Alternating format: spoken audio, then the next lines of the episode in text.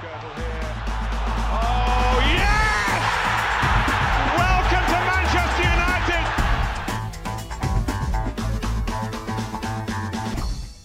Velkommen til Old Trafford DK podcast, stedet hvor snakken er djævlerød, og hvor humøret mest af alt holdes oppe ved tanken om den højtid, der står for døren. For de seneste par måneder har været som en tur i en kæmpe industrivaskemaskine, hvor vi det ene øjeblik ser ud til at drukne, mens vi det næste lige akkurat kan holde hovedet over vandet.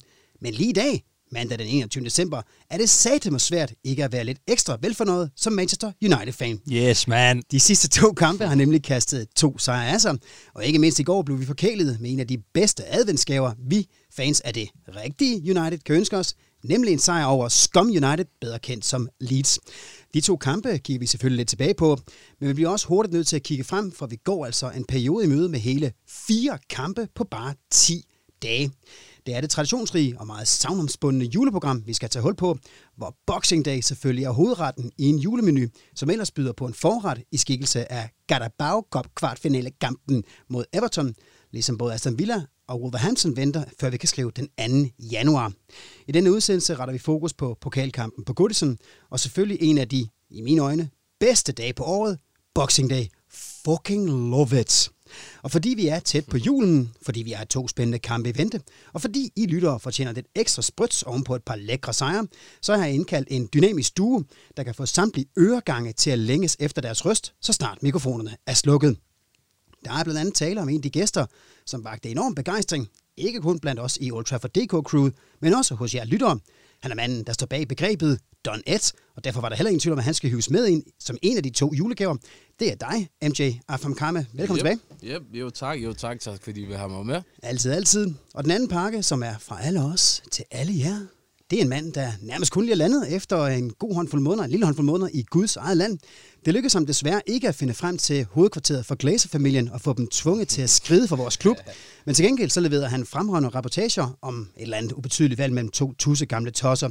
Så var han også lige allerede været i sidste uge, men i dag der er han tilbage som gæst. Welcome back, Emil Jorgensen. Dø, dø, dø, dø, dø, dø. Scott McTominay. Dø, dø, dø, dø, dø, dø. Jeg havde heller ikke forventet meget andet. Den dag, mand. Og mine to gæster, de skal altså give deres besøg med om alt det, jeg lige har listet op. Men i anledning af, at julen jo altså er over os, så har jeg også bedt dem om at give deres bud på, hvad der må står på ønskesedlen hos de vigtigste skikkelser i Manchester United. Det glæder jeg mig personligt enormt meget til at dykke ombord i. Mit navn det er Niels O. Tinesen. Jeg har været på den udsendelse, og nu er der ikke andet for end straks at komme i gang.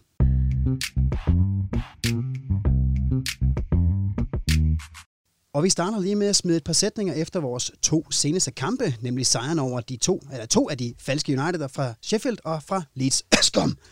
og Sheffield-kampen, drenge, hvorfor er det, vi skal bagud, før vi overhovedet bliver gode? Hvis vi starter med dig, Emil. Jamen, uh, Scott McTominay. Det er simpelthen fordi, jeg synes, Scott McSauce, han ikke starter inden, tror jeg. Sauce. Det er bare svaret på alt nu. Det, det, det, det er det jo nok, men uh, nej, det er jo, det er jo det er jo sangen om United, vi har set i de sidste mange kampe, at vi kommer bagud, og vi kommer tilbage igen, og det er enormt frustrerende for os fans, og det må være endnu mere frustrerende for ham, vores manager, der sidder og kigger på iPad, at øh, vi skal komme så dårligt fra start hver gang. Og jeg har ikke, jeg har ikke, øh, jeg har ikke noget godt svar på, hvorfor. Det, det virker lidt som om mod Sheffield, at vi er, vi er selvfølgelig også uheldige, at Dean Henderson han laver den fejl, men det virker også lidt som om, at vi er uforberedte på det tryk, som Sheffield de kommer med. Og det i sig selv er jo rystende, når man tænker på, at det er det hold i Premier League, der har fået færrest point. De har fået et point. At de kan overrumple Manchester United fra start, det er, øh, det er bekymrende. MJ, hvad tænker du? Er Ja. det, et, øh, er det, er det altså, nervøsitet, som øh, Emil måske inde på? Er det forkert mindset, forkert taktik, taktisk udgangspunkt? Øhm, jeg, synes, jeg synes først og fremmest, at du ved, det tager altid tid for dem, og ligesom at vågne op i løbet af kampen. Øh, det er ikke kun Sheffield-kampen, men der har været også øh, nogle, øh, nogle kampe tidligere på, på, på sæsonen, hvor, øh, hvor, hvor de kommer ud og bare slet ikke klar til at spille fodbold. Og det er alle i kæderne, fra Harry til målmanden til, til selv angriberne. Jeg synes, jeg synes, det tager dem cirka sådan der 20 minutter, 25 minutter, før de vågner helt op og er klar til at spille fodbold. Jamen, hvad skyldes det, tror I? Altså, er, det forkert, er det så den forkerte startelver? Og ja, Scott McSauce skulle selvfølgelig starte inden. Scott McSauce. Um, jeg synes, uh, jeg synes, at det er, det er en god startelver, vi har nu. Uh, jeg kan bare ikke svare på dig, hvorfor de, de, de sover i 20 minutter, 25 minutter. Jamen, jeg, jeg synes, Jeg synes, det er deprimerende. Altså, jeg er altid klar på, at United kommer bagud. Jeg, jeg, i, I går, der var det sådan der, jeg var mere chokeret over, at vi kom foran, end vi kom bagud. Eller, hmm. Hvis du forstår, hvad jeg mener. Så det er lidt, det er lidt vores uh, stil i år, kan man sige, kom bagud. Altså sove 20 minutter, og så vågne op til sidst. Men når vi så vågner op, det er bare bedste at vågne op. Vi er Ja, bare så, på. så er det mega fedt, og det er lidt fæsent, at vi sidder her, Niels, og ikke kan give dig bare et eller andet bud på, hvorfor i alverden de ikke kommer godt fra start. Men jeg synes virkelig, det er et mysterium, fordi hvis du kigger på den kamp, hvor jeg synes, det så aller værst ud, det var mod Leipzig, oh. hvor vi ender med at komme bagud 3-0, og vi, altså, vi bliver spillet ned under græstæppet af Leipzig. Og lige pludselig, da vi begynder at spille med i anden halvleg, og det hænger måske også sammen med, at de bliver lidt mere trætte, men så kan vi jo godt give dem en kamp. Ligesom at vi kunne give dem en kamp på Old Trafford. Og der kan man sige, okay, Leipzig det er et pissegodt hold. De kommer ud med 140 i timen. Men du kan bare ikke sige, at Sheffield United er et pissegodt hold. Al ære og respekt for dem, men det er ikke et hold, der burde kunne gå ud og trykke United, som de gør lidt i starten. Og derfor så, så tyder det jo på, at det er et eller andet mentalt eller mindsetmæssigt, der gør, at United simpelthen bare ikke kommer ud og er 100% på dupperne.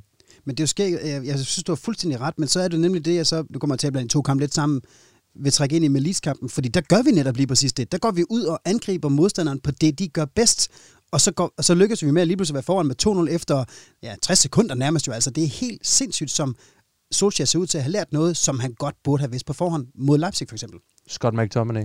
Maxos! Maxos! Nej, men, men hvis, vi, hvis vi lige tager lidt hul på det der med Leeds-kampen, så det, som han jo har ændret i forhold til øh, Sheffield-kampen, det er to. Det er Scott McTominay, og så er det Daniel James. Og øh, det, det, de to, de står for én ting, og det er høj energi. Og det gav pote på en eller anden måde. Altså, der skal vi også huske at rose Ole Gunnar Solskjaer for, at han så ændrer på de der små, meget, meget simple ting, meget, meget banale ting, men alligevel meget, meget effektfulde ting.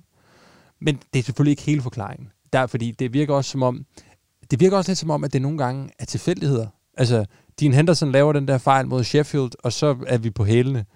Vi scorer øh, to mål på, på tre minutter mod, mod Leeds, og så er det selvfølgelig også klart, at så, så kommer vi jo godt fra start.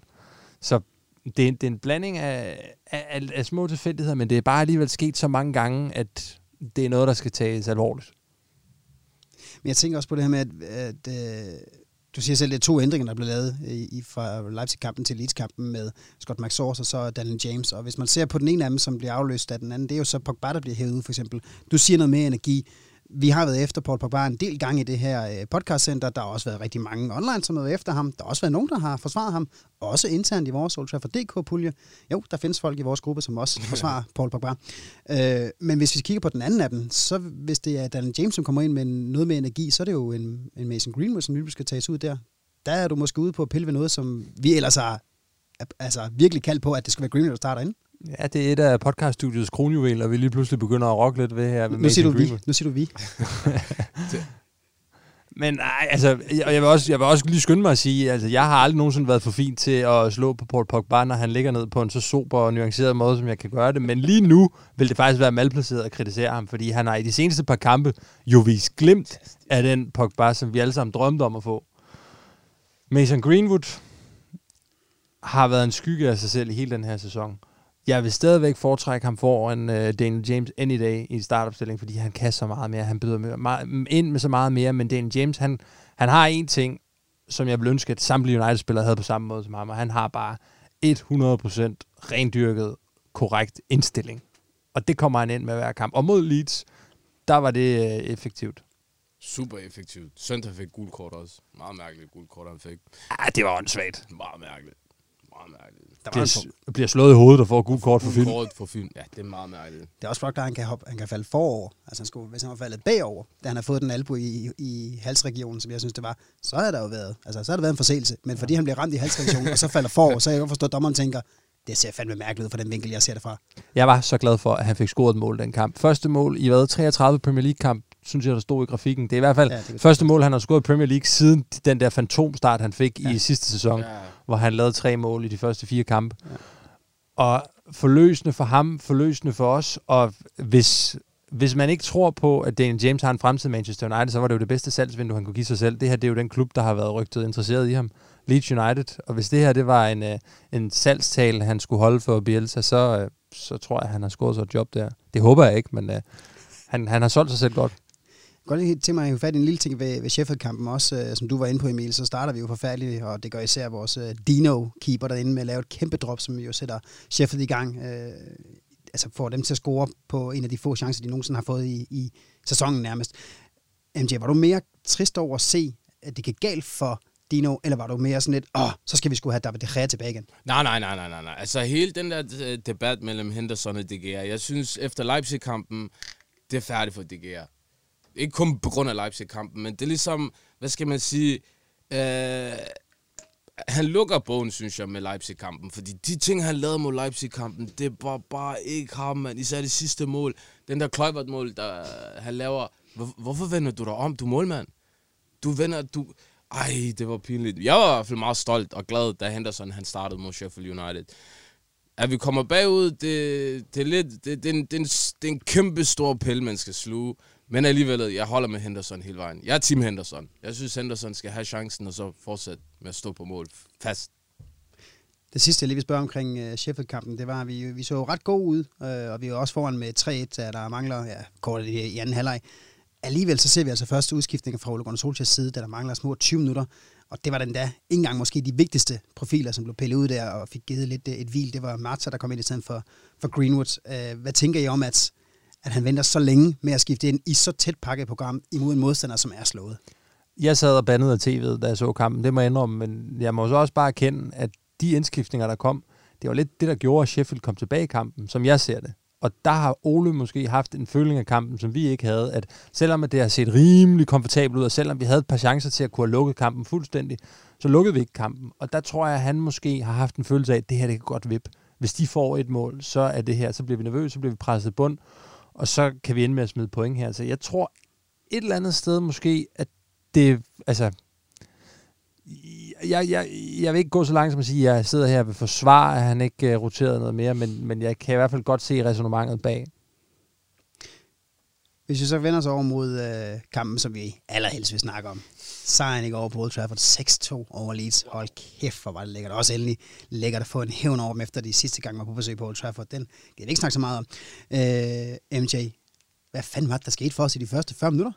Dude, det, det, det er jo United, man. Hvad skal jeg sige, man? Fremragende, man. Wow, man.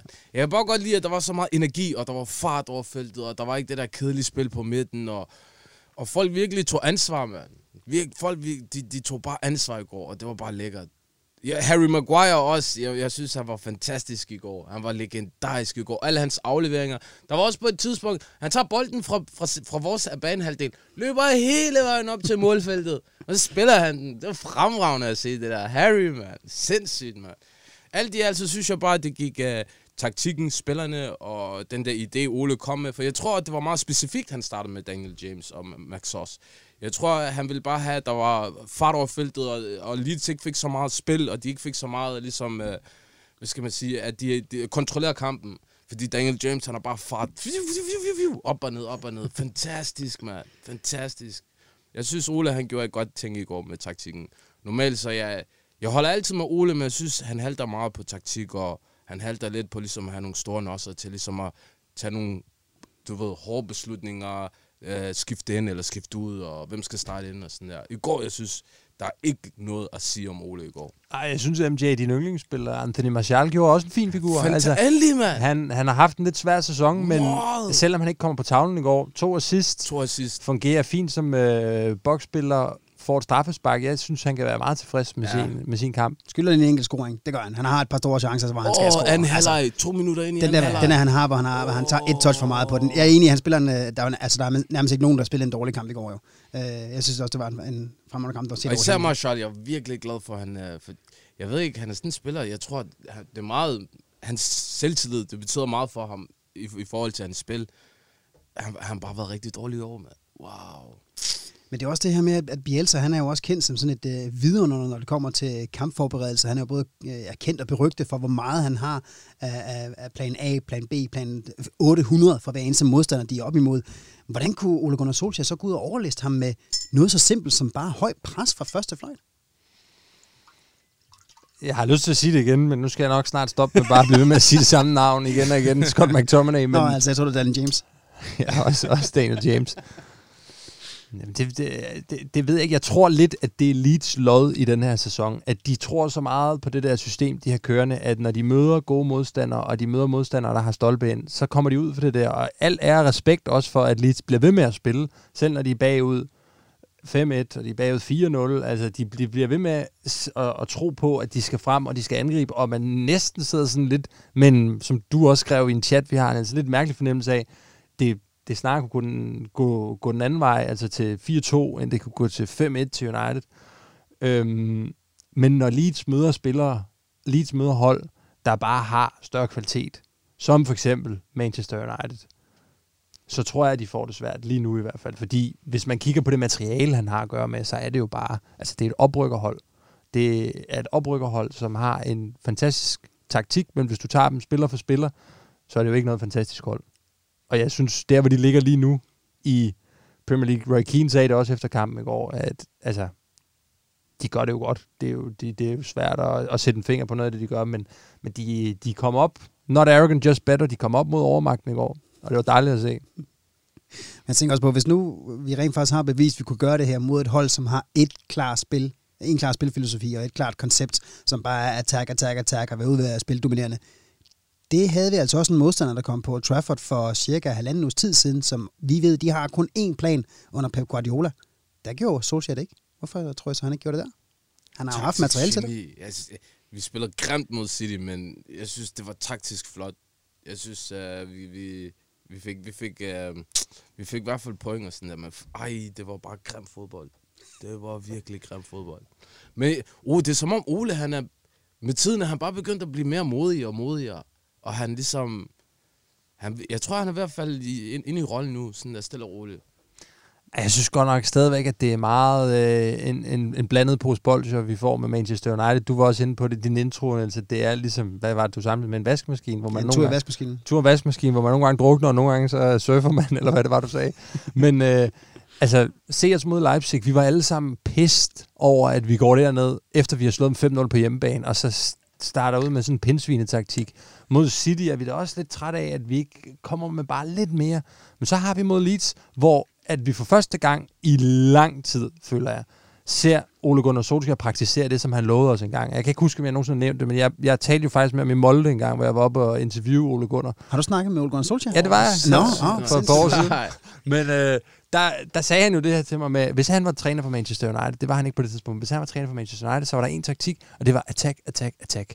Og der har sgu været langt mellem attack, attack, attack snapsene under Ole Gunnar Solskjaer i hans, hans år på, på Old Trafford, men det synes jeg, vi så. Det synes jeg, han levede op til, og det er jo nok også derfor, vi alle sammen er i så godt humør i dag.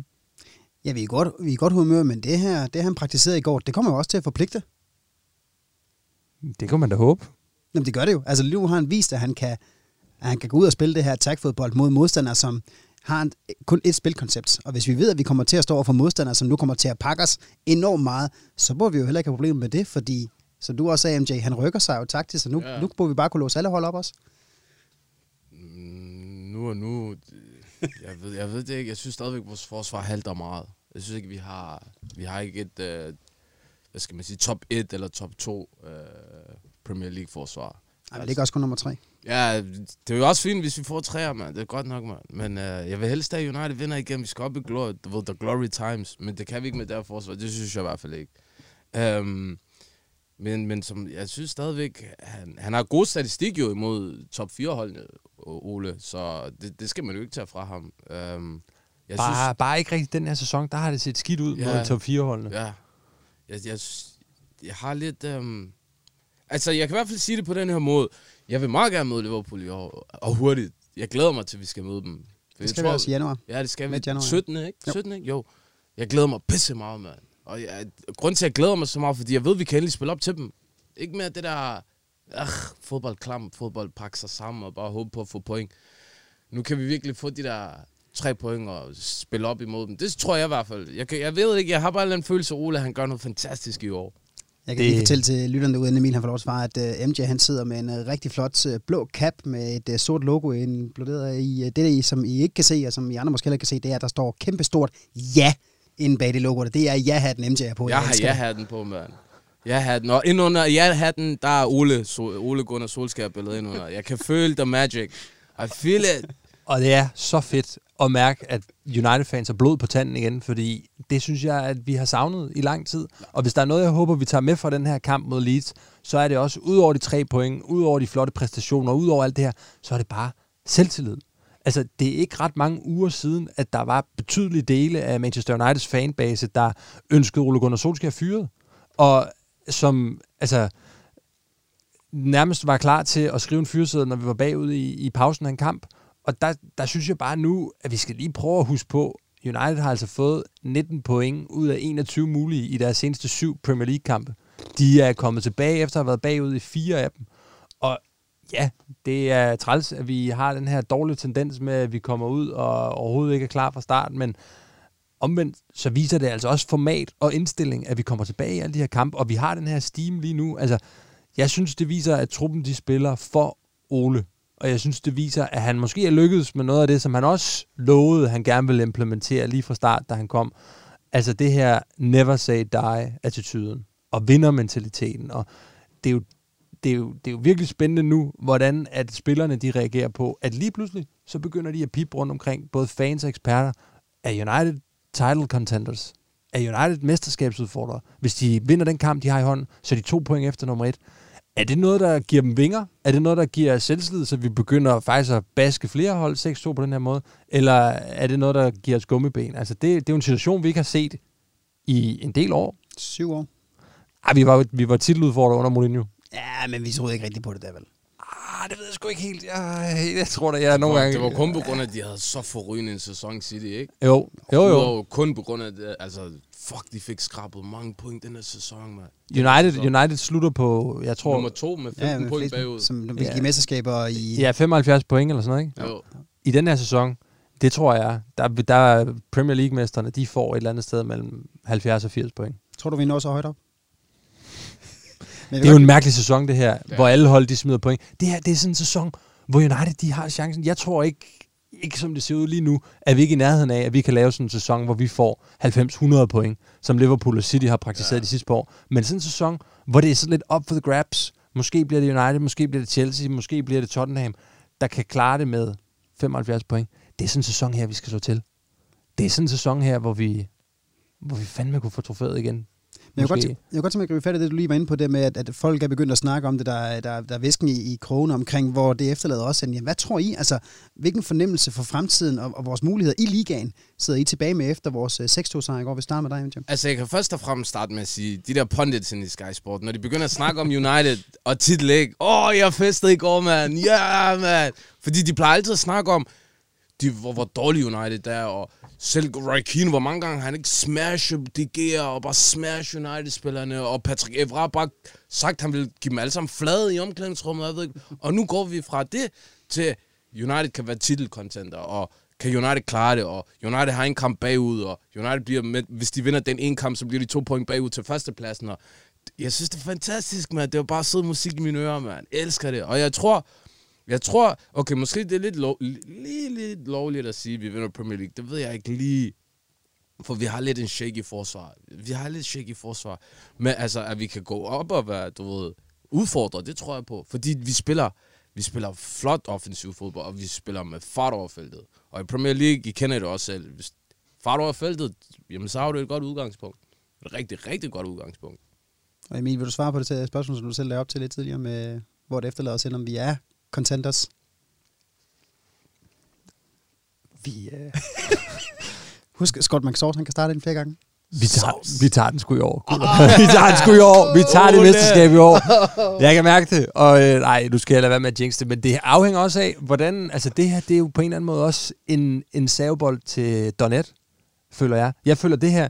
Nu bliver den kastet op til Donet. Prøv lige at se. Vi, er, har, øh, vi har mesterskabet inden for, for rækkevidde måske. Vi er i hvert fald stadigvæk med i kampen. Hvad skal der ske i januar? Er det der, vi opgraderer? Er det der, vi køber en, øh, en ny Bruno Fernandes type, der kan komme ind fra dag 1 og levere varen? Fordi så ser det lige pludselig rigtig lovende ud. Men vi må også alligevel bevare lidt realitetssans og så sige, Liverpool er nok desværre favoritter til det mesterskab, fordi at de har været gode igennem en årrække, og de er på deres topniveau bare gode. Og man har hele tiden fornemmelsen af, at lige pludselig, så siger det klik for dem igen, og så sidder de i det spor, hvor de bare ikke smider point. De altså, er så klamme. Ej, jeg sad ja, så mod Crystal Palace. Ej, hvor var det bare pinligt. Ej, mod Tottenham også, at de ender med at få øh, overtidsscoring der. Men det er jo det, der er med Liverpool, det er, når, når de smider point, så tænker man, shit, det er et freak-resultat, det her. Det gør de ikke igen, mm. Agtigt. Og hvis de først begynder at komme ind i den øh, rytme, så, så følger vi ikke med. Det ja, tror jeg simpelthen ikke ja. på. Og så plus vi, med de skader, de har også, når de får de spillere tilbage igen. Ja, præcis. Så vi, vi skal håbe på, at United de kan holde nogenlunde kadence, som de har haft, og så skal vi også håbe på, at de andre bliver ved med at være sådan rimelig shaky. Men så kan vi også godt være med.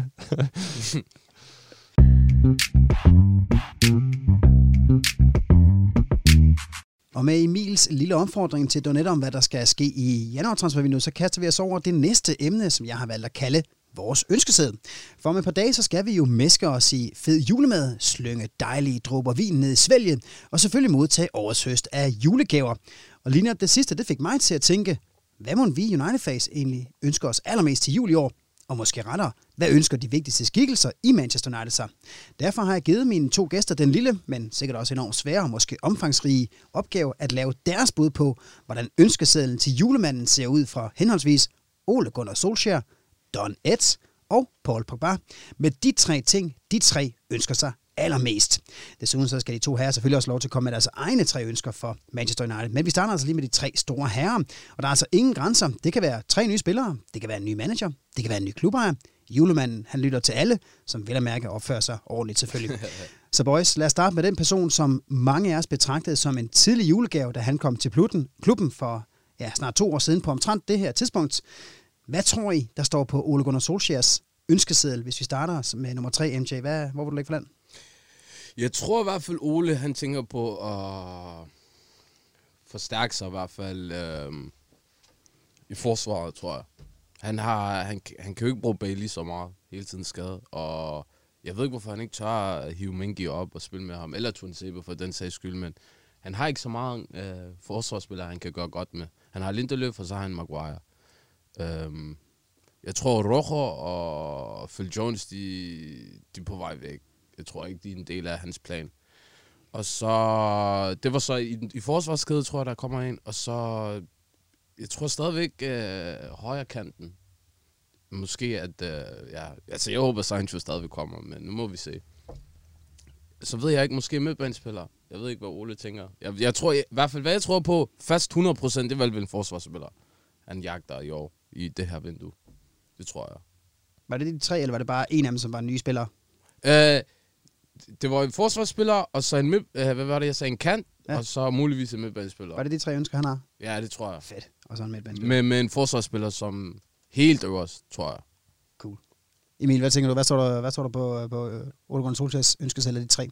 Jamen, jeg, jeg er meget enig med MJ. Jeg har et mere stabilt forsvar som nummer et, og måske oven købet en ny centerstopper. Det her, det kunne være... Hvis, vi, hvis jeg skulle se et uh, Bruno Fernandes køb i en kæde, så skulle det være en centerforsvar. Så skulle det være et B-stand centerforsvar, der kunne gå ind og agere Mm, makker for Harry Maguire formentlig, eller Victor Lindeløb, som også har gjort det godt, men i hvert fald et eller andet, der kunne gå ind for dag et og stabilisere det der forsvar. Så øh, ønsker jeg mig for ham, at øh, han taber sin iPad, har jeg skrevet. Jeg, jeg overvejede, om han skulle, om han skulle ønske sig en ny iPad, men øh, jeg blev enig med mig selv om, jeg, jeg håber sgu et eller andet sted, at han, han taber den iPad der, fordi hvis United de skal øh, være mesterskabsudfordrere og måske vinde Premier League for første gang i... Øh, i otte år, så, øh, så synes jeg at han skal opleve det live, i stedet for at sidde og se det på sin uh, tablet. Og så, han, er han, ikke, han er ikke blevet bedre til ikke at sidde og kigge på den. Jeg synes, det blev bedre her det sidste. Og jeg var godt lige, at han var ude og gø lidt af Sheffield United-manageren her den anden dag. Lige, uh, ja, det var fedt, mand. Det, det var, var rigtig fedt. fedt. Der var lidt nerve. Der var lidt, lidt, lidt sjovt, at han bagefter undskylder, synes jeg. Men okay, okay han er jo, han er jo the, the smiling uh, assassin. Det, det er sgu nok, fordi han tør rent faktisk ikke tage konfrontation med Chris Wilder. Det tror jeg ikke, der er mange managers i Premier League, der turde, vil jeg sige. Han prøvede lige, og så så han det der ansigt. Ja. Stak han af. Ja, okay, okay. Og så har jeg skrevet trofæ. Han skal have et trofæ. Det må han skulle ønske sig. Det må, være, det må, det må næsten være det, der står højst på ønskeledelsen for øh, Ole Gunnar. Nu, nu, nu skal vi have kronet det, han har haft gang i her med et eller andet sølvtøj. Om det så er FA Cup, om det er Europa League, om det er Liga Cup, eller om det er den helt store med løverne på, det, det, det ved jeg ikke, men jeg vil virkelig ønske for ham, at, øh, også bare for at få noget ro omkring hele det her projekt, så kunne det være fantastisk, hvis United de vandt et trofæ i øh, foråret 21. Jeg kunne godt tænke mig at dykke lidt ned i det, I siger, fordi det, I har som første prioritet på Ole Gunnar Solskjaers liste, det er, altså det er forsvaret. Det er mm. vores defensiv, som jo var noget af det, han havde fået altså gjort perfekt i sidste sæson, hvor, hvor alt bare spillede, fordi han havde fået øh, Van Bissaka ind, han havde fået Maguire ind. Mm. Så var det ligesom tjek ud fra hans opgaver, som bare har op på forsvarsspillet. Så det vil sige, nu skal vi til at fokusere på det igen, eller er det bare lige en lille bitte detalje, der skal drejes på? Fordi det virker som om, at vi er tilbage fra, fra 0 igen ved forsvarsspillet så. Det er et godt spørgsmål. Vi gav ham meget ros for det også, at ja, han havde fået styr på det forsvar der, men nu... Jeg ved ikke rigtig... En del af usikkerheden, synes jeg, jeg synes, han har spillet sig op nu, men jeg synes, en del af usikkerheden har været sådan nogle lidt græskagtige tømmermænd, som øh, Harry Maguire har haft efter det der stunt i sommer. Altså, jeg synes, det betød meget, at han kom skidt ind i sæsonen, og han også nogle gange har set rystet ud.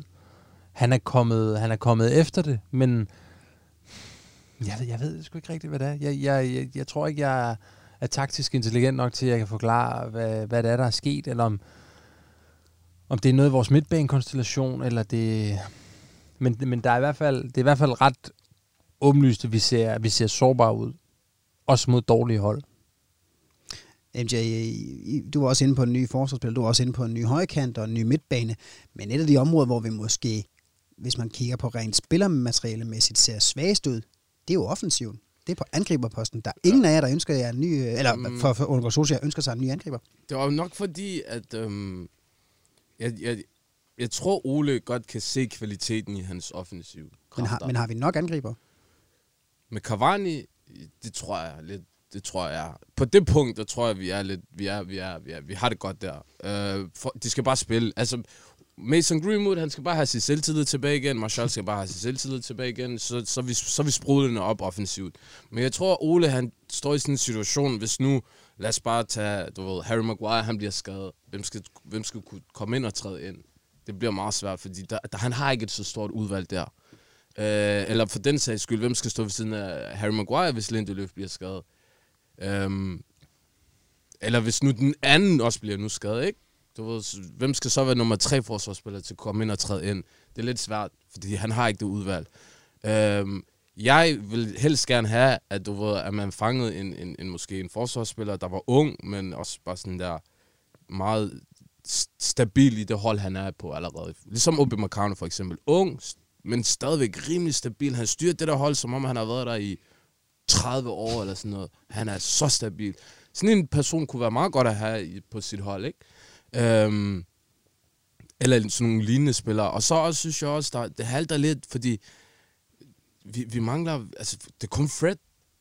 Vi har kun Fred, der arbejder sådan der. Ja, vi har også Max Soss, men han, han bliver ikke brugt, brugt godt, så meget i år. Godt, fik ham med. Han bliver ikke brugt så meget i år. Uh, der mangler også lidt udvalg. Og så selvfølgelig med kanten, det var det der med Greenwood, han har ikke selvtillid, så der er også bare konkurrence om pladserne. Det synes jeg, der mangler meget. På nogle punkter i hvert fald. Så ja, det tror jeg, jeg tror, det er det, hans ønskeliste ser ud. Sådan, at han ligesom har et større udvalg øh, med, med, i, i henhold til hans store plan. Hvis vi så kigger overordnet set på jeres øh, seks ønsker, som står på Ole Gunnar Solskjaers liste, så er fire af dem, det er nye spillere. Og for at det skal lykkes, så skal han jo op og snakke med Donet, som du har Donny, døbt ham. Don, øh, Don, the Don. Øh, Øhm, så hvis vi prøver at kigge på Don Edwards øh, tre største julegaveønsker, Emil, hvis du øh, vil lægge for land, hvad tror du, der står på dem? Jeg tror, jeg har øh, grebet den her opgave sådan lidt mere satirisk an. øh, så hvis det er okay, så vil jeg godt... Øh, så vil jeg godt... Jeg vil i hvert fald godt have lov til at komme med to af dem på en gang. Jeg kan godt gemme den sidste til sidst. Jeg ønsker for øh, Donet, at øh, han får strikket en rigtig fed partneraftale med øh, Dior. Øh, sammen, som kan sikre United nogle knaster på kistebunden, og kan sikre Donet en øh, velduftende parfume, fordi at, øh, det stinker, det han har gang i. Og det har stinket i mange år. Så øh, for Donets skyld, så synes jeg, øh, en partneraftale med Dior, det kunne både give lidt øh, moneter, og det kunne give øh, lidt, lidt frisk aroma. Og så, øh, så ønsker jeg ham en... Øh, det tænker jeg, nu, nu tager jeg lidt mere udgangspunkt i Donet selv. Jeg tænker, at han ønsker sig en god ferie i januar, fordi at, øh, nu er, nu er transfervinduet lige rundt om hjørnet, så det plejer at være den tid på året, hvor han gerne vil slappe af. Så måske, øh, måske en tur til fransk Polynesian, øh, et eller andet sted, der er langt væk, sådan så at, øh, han ikke bliver forstyrret af de der irriterende telefonopkald. Så en, øh, en god parfume og en god ferie til, til Donnet, så, så er alt vel, som det plejer at være.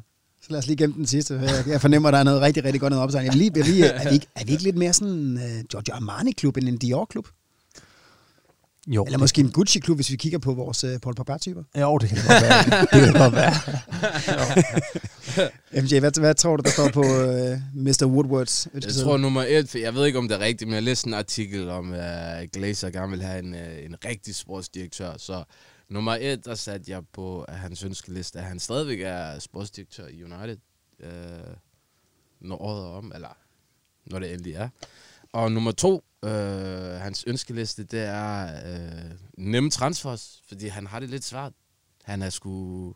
Jeg ved ikke, om de andre er en hård negl, eller om det er ham, der er en hård negl, men øh, sådan en transfersamtale kan altså trække sådan to uger ud, tre uger ud. Wow, man. God pointe. Og så nogle gange tager han ikke telefonen. Ifølge Dortmund i hvert fald.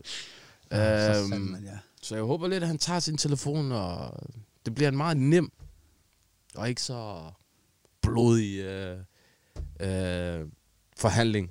Og så, og så nummer tre, så tror jeg, ja, Sancho vel. Det, det, det, jeg tror, det har været et stort problem for ham i lang tid.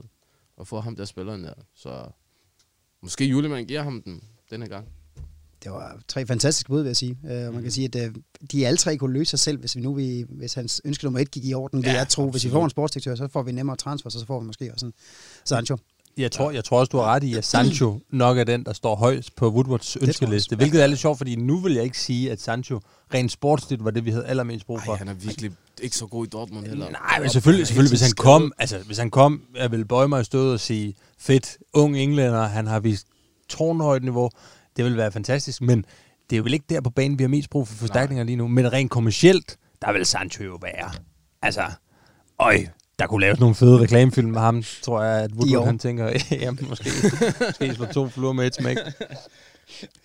Hvad så Emil, hvad står der så øverst på... Uh, Øverst på listen, der, der har jeg faktisk skrevet en sportsdirektør. uh, For, øh, også. for Ole Gunners skyld, for fansenes skyld, for Manchester Uniteds skyld, altså for vores skyld, men også for Donets skyld, altså for hans egen skyld, fordi jeg synes ærligt talt, at kritikken af Ed Woodward er blevet en lille smule skænger. Og jeg er selv bannerfører. Altså, jeg, jeg sidder her og, og altså, brager ud med Dior og fransk Polynesian og alt muligt andet, men det er jo bare blevet sådan nu, at hver gang der er et eller andet galt i Manchester United, så er det et Woodward, der er i bullseye på skydeskiven. Altså han får jo han får skylden for alt, og måske er det med rette, men jeg tror, hvis han fik en under sig, der kunne udstikke de der store sportslige linjer, så vil vi måske lige pludselig begynde at sætte pris på Donet. Så kunne det være, at vi lige pludselig vil begynde at få øjnene op for, hvor, hvor dygtig han er til alt det der kommercielle, han egentlig laver. Så for hans egen skyld også, så ønsker jeg ham, at han får en, øh, en sportsdirektør, der kan både gøre hans arbejde lidt lettere, sikre nogle flere fede ferier måske, og også kan fjerne lidt af presset fra ham. Altså indtil videre har du givet os øh, god mulighed for at vinde guldet, og du har sagt, at vi bliver glade for Donet her i den nærmeste fremtid. Jamen, det er, Shit, jeg er julehumør, Niels. det, det er utroligt, hvad sådan en overstået maraton i går kan gøre for dig. okay, jamen øh, det var to af dem, som sidder sådan, skal vi sige, uden for kridtstregerne, men hvis vi kigger for, på materialet og spillerne inde på kridtstregen, så er der jo altså en mand, som altid tager fokus. Og det er selvfølgelig vores øh, franske enfant terrible, Paul Pogba. Han har med garanti også lavet en ønskeseddel, og hvis jeg kender ham ret, så er den nok vanvittigt lang, for han ønsker sig sikkert alle ting, når han lige har fået det godkendt af. Mina Raiola. Men hvad, hvis vi prøver at kigge på hans tre største, største juleønsker, du tror måske en ny frisyr på, Ja, ja, eller ny frisyr. Ny frisyr måske. Hvad er Det vi ude i den her gang? Jeg tror måske, det er mohawk måske, eller et eller andet i den form. Og så med nogle seje farver. Eller, ikke. Men nummer to, der skrev jeg faktisk, uh, at han måske er på vej væk. Men det- jeg, jeg er kæmpe så altså Paul Pogba et klubskifte. Jeg er klubskifte. Jeg er kæmpe Paul Pogba-fan, men jeg synes, det er for meget nu. Ik- ik- ikke, ikke det sportslige. Det sportslige kan man godt se væk fra, og sådan der. Og man kan godt tænke, okay, ikke en god dag på kontoret igen, igen, igen, men øh, det skal nok gå. Men jeg synes, der hvor jeg ligesom har hoppet af toget, og fuldstændig ikke er med mere, det er hele det der ballade, der er med hans agent. Og hvor meget det ligesom går ud over klubben. Og hvis det går ud over klubben, så går det vel også ud over nogle andre spillere. Og det er bare et dårligt ry at have, ikke? Og det vil aldrig have sket under Ferguson. Ingen agent kan snakke sådan der. Ingen nogen. Ingen tur der snakke sådan der. Men nu er det bare en joke. Nu er ham der, Ranioli, han går bare, hvad mulighed han, han har. Han, enten han basher Ole, eller han basher United. Og så synes jeg bare, jamen hvis, hvis det er sådan der, så bare tag jeres business og dine spillere og bare smut. Fordi det, ingen, ingen skal lægge øre til sådan noget. Hmm. Det synes jeg virkelig. Og hvad står øverst på uh, Paul Pogba's liste? Det var frisør, og så ny klub, og så... Hvad var det sidste, jeg skrev? Fede sneaks.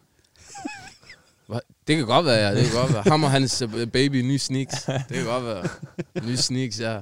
Eller en ny uh, emo, hvad hedder det, de der emoji ansigter. Åh, oh, ja, ja, ja. Man har hele tiden nogle nye, mand. Ja, jeg tror, det, jeg tror også, det er den, der står øverst. det var øh, tre rigtig gode bud endnu en gang. Det er fandme fedt, så meget energi I lagt i det her. Lad os så lige høre fra dig, Emil. Hvad, hvad tror du, der står os på øh, Paul Pogba's ønskeseddel? Ja, men jeg er også lidt på linje med øh, MJ. Jeg har skrevet en, en ny agent. Det ønsker jeg mig for ham. Øh, hvis han ikke kan få det, så måske en ny klub. Og hvis ikke han kan få det, så har jeg skrevet en uh, PlayStation 5 og FIFA 21, fordi så kan han måske lave sådan en eller anden career mode med sig selv, og så kan han spille lidt for Real, han kan spille lidt for PSG, og han kan ellers udleve alle de der drømme, man har, og så skal han holde sin kæft, og så skal han koncentrere sig om at spille for Manchester United, når han møder op for de der 2,5-3 millioner kroner om ugen, som han får for at spille fodbold, og så, uh, så spille i Manchester United. Og det bringer mig så til ønske nummer tre, og det er helt reelt det her, fordi jeg jeg har tit kritiseret Pogba i den her podcast, fordi jeg synes, han fortjener det, men jeg har virkelig også drømt om at se ham leve op til det, vi alle sammen havde håbet på, han skulle være. Så nummer tre ønske for mig, det som Paul Pogba han har brug for, hvis han skal fortsætte United, en helterolle. Jeg ønsker Paul Pogba en helterolle, ala Wayne Rooney, der saksesparker den ind mod City, wow. efter at han har øh, været ude og sige, at han gerne vil væk, og fansen er buet af ham. Så laver han det der nummer der, scorer til 2-1 med det mest fantastiske mål, Sir Alex Ferguson nogensinde har set på Trafford, stiller sig ud på siden og står med armene op i vejret og hovedet op.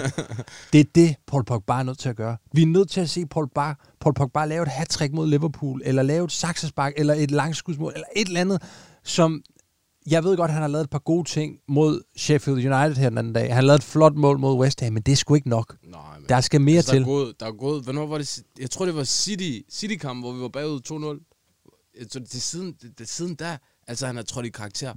Udover de her sidste to kampe, du nævner. Mm. Det Ja, er det, så længe siden, mand. og det er sådan noget, vi har brug for. Og det ønsker jeg mig for Paul Pogba, fordi jeg tror, det er det, der skal til, for at øh, vi kommer ombord igen. Fordi jeg fornemmer noget nu, jeg ikke har fornemmet før, og det er, at der er en overvægt af Manchester Uniteds fans, der er blevet træt af ham. Og sådan har det ikke altid været. Vi har hele tiden haft den her krig. Os, der kan lide Pogba, os, der er kritisk over for Pogba. Og, og, ja. Men Jeg Det- tror, det er agenten. Jeg tror, 100 procent det er jeg tror, agenten. jeg, jeg 100%. tror, fordi jeg var, jeg var jo jeg var pro Pogba. Altså, han spiller dårligt, men jeg kan godt lige kigge igennem det, fordi det er jo Pogba, ikke? Men jeg tror, jeg tror, jeg tror alle fansene har, når, når man angriber ens klub, så tror jeg, det er der, alle ikke gider mere. mm, Og det, og det kommer fra hans eget bagland, så du kan ikke blive ved med at beskytte en mand, der bes- hvor hans bagland skyder på dit hold. Det, det, det kan du ikke. Der bliver du nødt til at hoppe af. Det var i hvert fald mit tilfælde. Jeg tror, at også resten af de andre United-fans, der er pro Pogba, ikke? de har hoppet af, fordi ja, det, det, det går ikke. Hans agent er fucking for meget, mand. Alt for meget.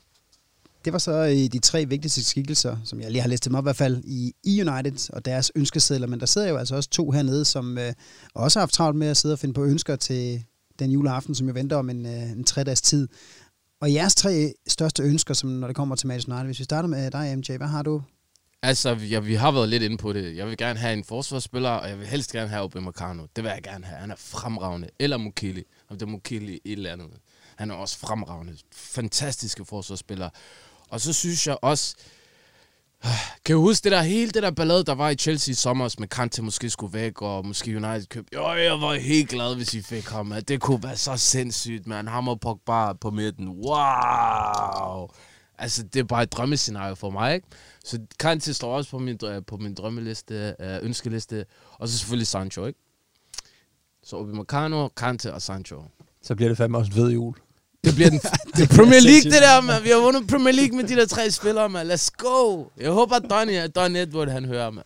Jeg håber, han hører. Selvfølgelig gør han det. Ole Gunnar Solskjaer, han lytter i hvert fald til podcasten. Han kan ikke andet, når nu Emil han er med jo. Hans gode ven op Han skal bare sætte de der tre spillere på sin transferønskeliste. Sådan hjem. Det var... øh, Hold kæft, jeg håber, den går hjem, den der. Det må jeg sige. Hvad med dig, Emil? Jeg håber, jeg kan kombinere min ønskesød med MJ, fordi at, øh, jeg, har gået, jeg har gået en lidt anden retning end at ønske spillere her. Jeg har ønsket mig øh, tilskuere tilbage på tribunerne. Wow. Det, det står øverst, fordi Ja, jeg synes rigtigt. godt nok, at det, det, er, det er stadigvæk det er et discount-produkt, det vi har lige nu. Ja. Enig. Vi savner dem. Øh, så tilskuer tilbage på tribunerne. Så har jeg tænkt lidt over, hvordan jeg skulle formulere den, og nu kommer vi ind på ham igen, Paul Pogba. Jeg har ikke lyst til at sige, at jeg ønsker Paul Pogba hen, hvor peberet gror, eller jeg ønsker ham kyldet ud af klubben. Men jeg ønsker faktisk, måske mest for hans skyld, jeg ønsker, at han finder en ny klub. For alle skyld. Jeg, fordi det er også synd, det der er sket her. Det er en verdensklasse fodboldspiller, en verdensmester, som har niveauet til at kan spille for de bedste hold i verden, som lige nu jo ikke trives, og ikke har trives i et par år. Ja. Så for hans skyld, for Uniteds skyld, for alles skyld, det er på tide, han kommer videre. Jeg ønsker, at han finder en ny klub. Gerne i januar. Jeg håber, hvis han ikke gør, at han kan komme tilbage til et niveau, og han kan få den der helterolle, jeg snakkede om før, og alt det der, men jeg, jeg, jeg håber, jeg, jeg ønsker mig, at han finder en ny klub. Og så ønsker jeg mig sidst, men ikke mindst, medvind til Mason Greenwood. Fordi det har gjort ondt at se ham i den her sæson. Jeg synes, han har, han har haft mange problemer, både på og uden for banen, og man sidder sådan med nærmest nervepirrende fornemmelse omkring ham. Fordi vi ved alle sammen godt, Ole ved, alle ved, at den mand der, han kan blive fucking verdens bedste fodboldspiller. Han kan, han kan blive den næste Ballon d'Or vinder i Manchester United, tror jeg. Lige nu, der handler det bare om, og lige nu, det kan lytterne ikke se, men jeg peger på min pande nu. Det handler om, hvad der foregår op mentalt, op i hovedet. Og åh, jeg gad godt, at han, han får optur igen og, øh, og finder en rytme igen. Så tilskuer på tribunen, ny klub til Paul Pogba og medvind til Mason Greenwood. Hvis vi får det, sammen med de der tre spillere, som øh, MJ han lige har nævnt, så, øh, det så vinder vi sgu The Travel med Europa League. Jeg så det var de to små pokalturneringer, og så... Nej. Hold kæft, man. Ej, det var sgu, øh, det var fandme nogle fede ønsker. Tusind tak for dem, og jeg håber, at øh, I får held med at få ja, nærmest dem alle sammen opfyldt. Jo. Øh, og hvis du som lytter nu sidder derude og gerne vil være med og synes, det var meget sjovt det her, jamen, så kan du altså hoppe ind på Old Trafford.dk's Facebook-side og skrive jeres ønskeseddel for Match United. Jeg skal nok smide et øh, opslag op her i løbet af tirsdagen. Vi sidder jo her for, mandag formiddag, hvor podcasten også kommer ud, og så i morgen tirsdag, der skal jeg nok smide opslag op, så I også kan få lov til at smide jeres ønsker ind.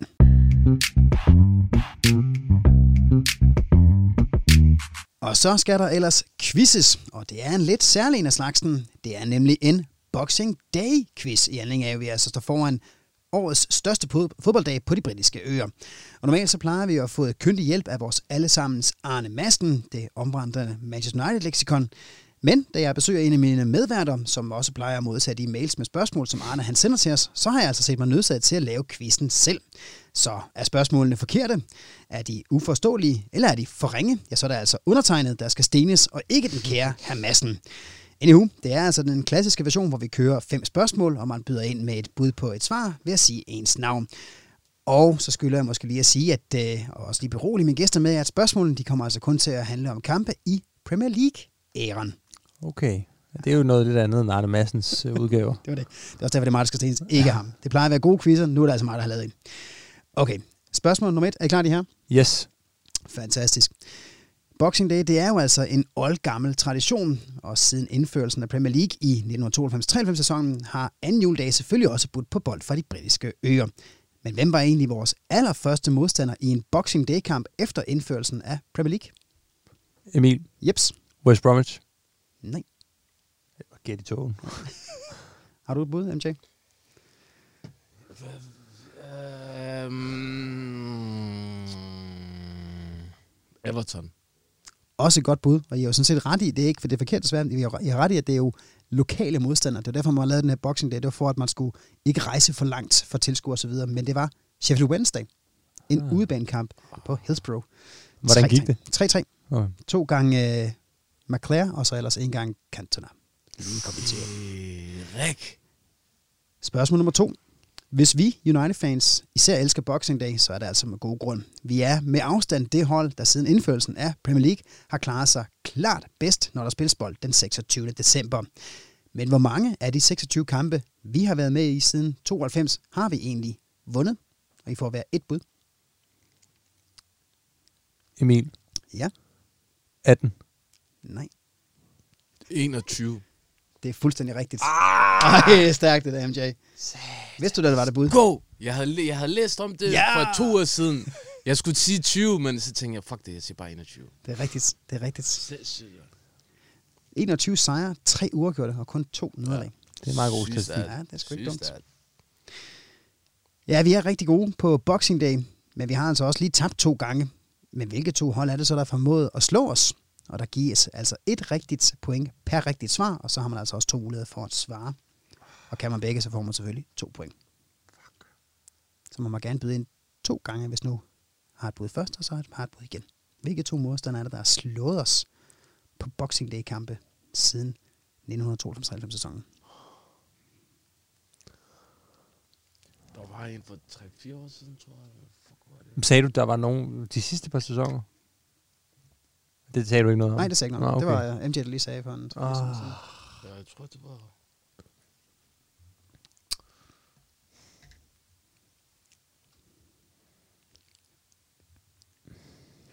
Emil, Ja. Everton.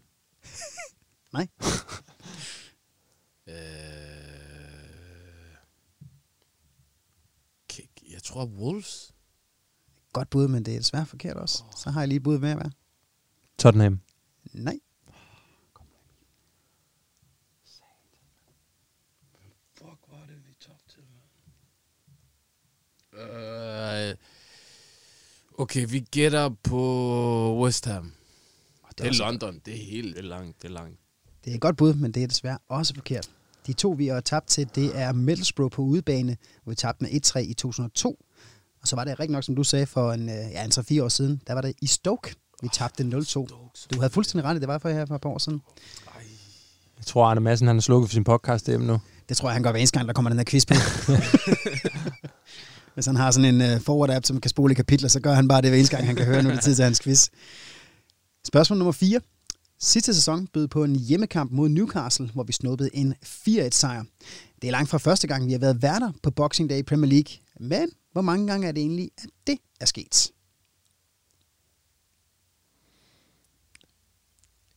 Og jeg har et bud hver. MJ, syv gange. Satser på syv. Nej. Emil, 15. Det er fandme tæt på. Det er 16 gange. Ah, får jeg ikke et halvt point eller noget, Niels? Jo, du får et halvt point yes. der, så du får et halvt point. Jule, jule halvt point der. 16 gange har vi spillet hjemme i 26 kampe. Ja. Og i det her årti her har, har især været fordelagtigt for os, der har vi altså kun spillet på udbanen i to, eller i to gange i de seneste 10 år. det er eddermame sindssygt. luksus, mand. Ja, det er det. det er det. De ved godt, hvad der, hvad der lokker seere til. okay, indtil videre her, inden sidste quiz, hvor alt stadig, eller sidste spørgsmål, hvor alt stadig er spillet, der har MJ et point, og Emil har et halvt point. Vi slutter af med en af mine yndlingsdiscipliner, nemlig startopstillingsquiz.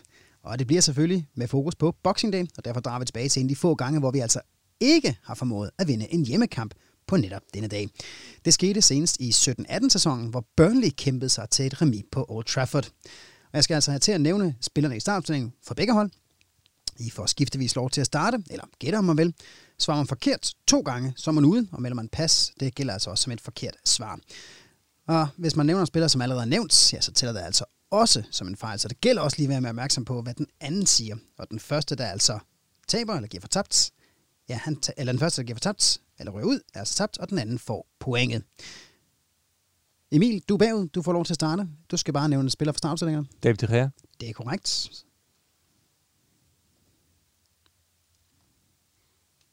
Er det mig nu? Ja, så der Lindeløf. Det er forkert.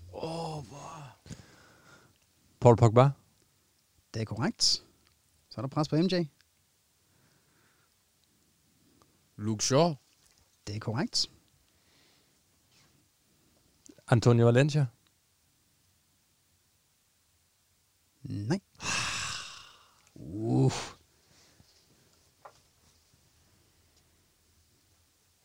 Rashford. Korrekt. Ja, pres på nu. Rom, Rom, Romelu. Romelu Lukaku. Det er rigtigt. Yes.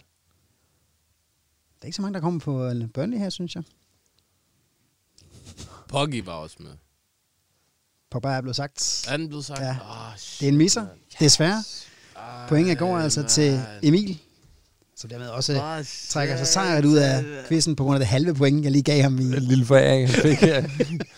Sådan er det engang. imellem. Det må vi gerne. Tillykke med sejr, det vil. Tak for det, tak for det. Skal vi lige tage dem alle sammen? Det var altså, der var De Gea, så var det Jones, Rojo, Young og Shaw. Shit, et forsvar. Yep. Det var nok også der, hvor vi kun spillede 2-2. Så var det uh, Pogba, Mata og Matic, og så ellers Lukaku, Ibrahimovic og Rashford oppe foran. Åh, oh, det er rigtigt. Det var den eneste kamp, de startede sammen, de to. Det kan jeg godt huske. Lindgaard kom ind i pausen, og så uh, scorede to mål. Scorede de to mål til allersidst, da vi var bagud 0-2, og så kom Mkhitaryan også ind undervejs. Igen en kamp, hvor ikke alle tre indskiftninger blev brugt. For Burnley var det Nick Pope, Charlie Taylor, Ben Mee, Phil Barsley, Kevin Long, Jack Cork, Jeff Hendrick, Steven Defour, Johan Berg Gudmundsson, Scott Arfield og Ashley Barnes. Så en øh, flot sejr til Emil. 2-1 oven på øh, fem spørgsmål her i vores lille Boxing Day Special Quiz.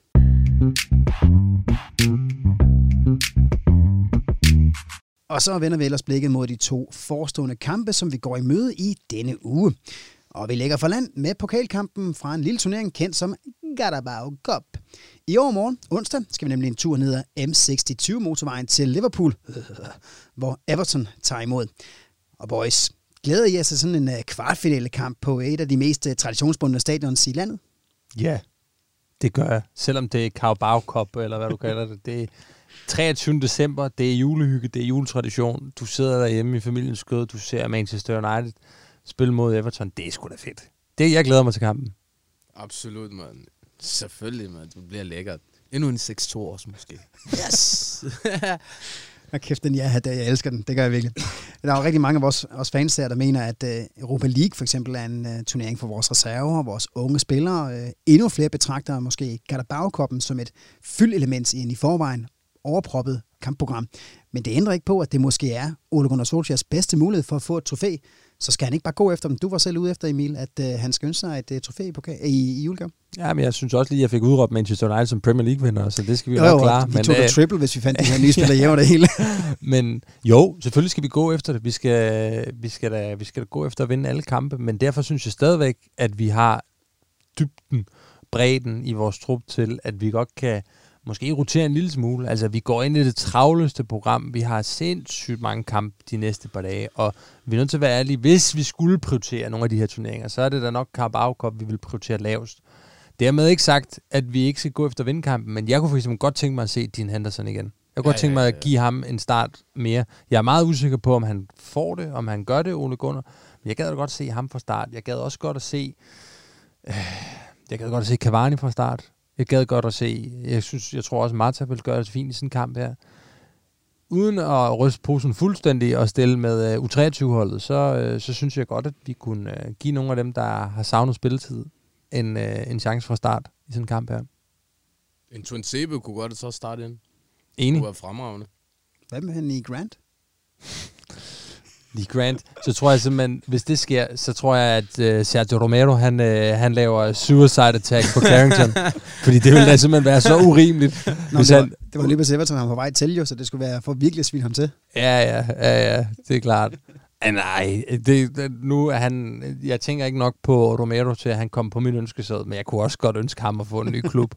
det er simpelthen ikke i orden, det der er sket. Det Det er synd. enig, enig. Det er virkelig synd, mand. Uh, vi mødte jo også Toffis her for ja, halvanden måneds tid siden, hvor vi igen igen vendte et truende nederlag til en sejr, altså på netop Goodison Park. Uh, men de seneste tre kampe, der er Everton jo rigtig godt kørende. De har altså vundet alle de tre, og det har altså været mod Chelsea, Leicester og, ja okay, Arsenal. Alle undtagen os kan finde ud af at slå Arsenal for tiden. åbenbart. Hvad taler egentlig for, at vi overhovedet har en chance mod så godt et kørende mandskab, som igen ser ud til at have fundet melodien, ligesom de havde i starten af sæsonen? Jeg synes, da vi vandt over dem sidst, var de også fremragende. Jo. Lå de ikke nummer et på daværende tidspunkt også? Oh, de, er, tog de er i hvert fald oppe af år. Okay. Så øh, Everton skræmmer ikke United. Slet ikke, mand. Lige meget hvor godt spillende de er. Det er lige meget, mand. Selvom vi har slået Chelsea og Leicester. Chelsea er godt nok ringe i år, mand. De har bare brugt 2,2 milliarder. For hvad? For hvad? Det er altså... Det, det, den kan vi tage en anden gang, den der snak med Chelsea. men, øhm, men Leicester, eller hvad hedder det, Everton, de, jeg synes, de er et frisk pust i år i Premier League, synes jeg. Ancelotti fremragende, hvad han kan gøre på det år. Han blev ansat, hvad, 19. december sidste år? 18. december, 17. Omkring i hvert fald den periode. Og så i år, sådan der, hvad han har formået at gøre. Han ligger i top 4, mand. Det er sindssygt, mand. Med et Everton-hold. det er sygt.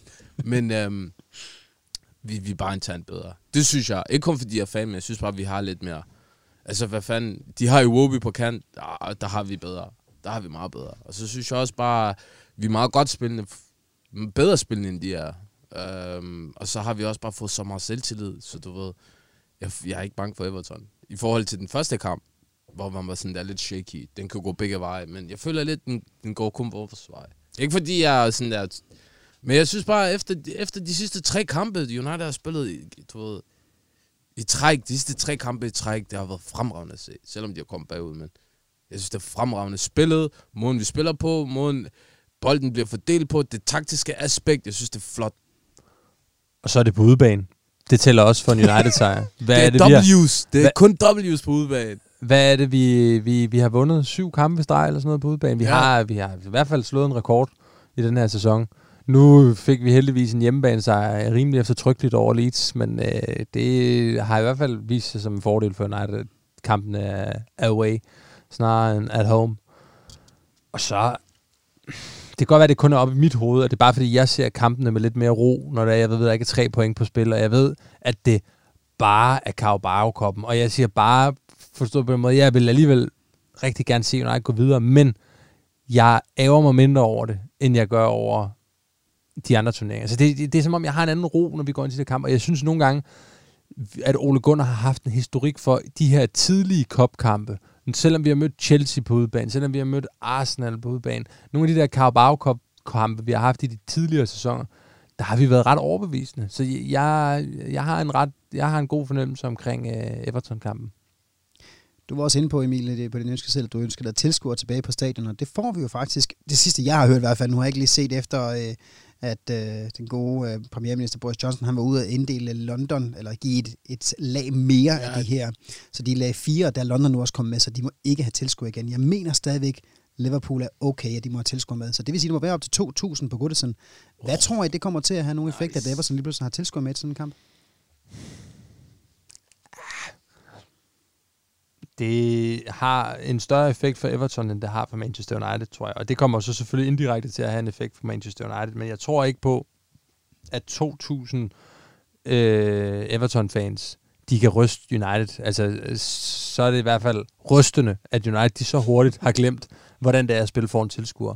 De har været vant til at spille foran øh, altså uhyggelige stadion, så det, det er ikke noget, der burde ryste dem. Men det kan godt være noget, der giver Everton de sidste 5% selvom det kun er 2.000. Jeg tror, det har en betydning for dem, og det kan selvfølgelig gøre, at det bliver marginalt sværere for United, men ej, jeg håber ikke, at 2.000 øh, bloklæde øh, skavser, de kan, de kan gøre så stor en forskel. Tror du, det kommer til at gøre nogen forskel for, for vores præstation, at der lige sidder 2.000 øh, skavser og, og skriger efter vores blod? Altså først og fremmest fedt, at der kommer tilskud tilbage igen. Enig selvom det er modstandernes, men øh, fedt nok alligevel. Men jeg tror ikke, øh, jeg, jeg, jeg tror ikke, det har så stor påvirkning som sådan. Ikke for i hvert fald United, måske for Everton. Så jeg er lidt enig med Emil. Jeg er lidt enig. Hvad tror I generelt, det bliver for en, øh, for en kamp, vi går i møde her? Den sidste, det var jo sådan en, altså sidste, vi mødte Everton her, det var jo igen en, en mærkelig kamp, hvor vi starter okay, så kommer vi lynhurtigt bagud, og så lige pludselig så sidder vi på det lidt snart, at vi får udlignet. Jeg tror, det bliver en blodig kamp, fordi Ancelotti vil også videre, og Ole vil også gerne videre. Så øh, to trænere, to gode trænere, øh, som, øh, som går bare ind. Så øh, jeg tror, det bliver lidt målrig kamp.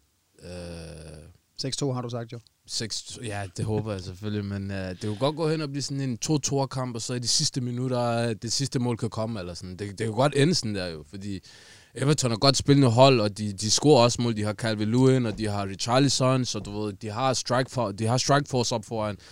Så vel har vi også jo, vi har Rashford, brandvarm type lige for tiden, og så har vi Bruno, alt for varm type. Så, så det kan godt være, det, det kan godt gå hen og blive en meget målrig kamp, hvor, hvor, hvor der er en sejrsager til sidst, der trækker den længste, hvad, siger man, længste lod. Men du tror også på, at det bliver Rashford og Bruno, der får lov til at starte ind? Ja, det gør det. Jeg tror, ja, ja, ja, ja, helt klart, helt klart, helt klart. Altså, du skal tænke på, jeg tror ikke, Ole gider ligesom rykke ved de ting, der ligesom giver meget god effekt for ham i forhold til det offensive. Øh, Bruno, jeg tror, han vil starte med ham så meget, som han overhovedet kan.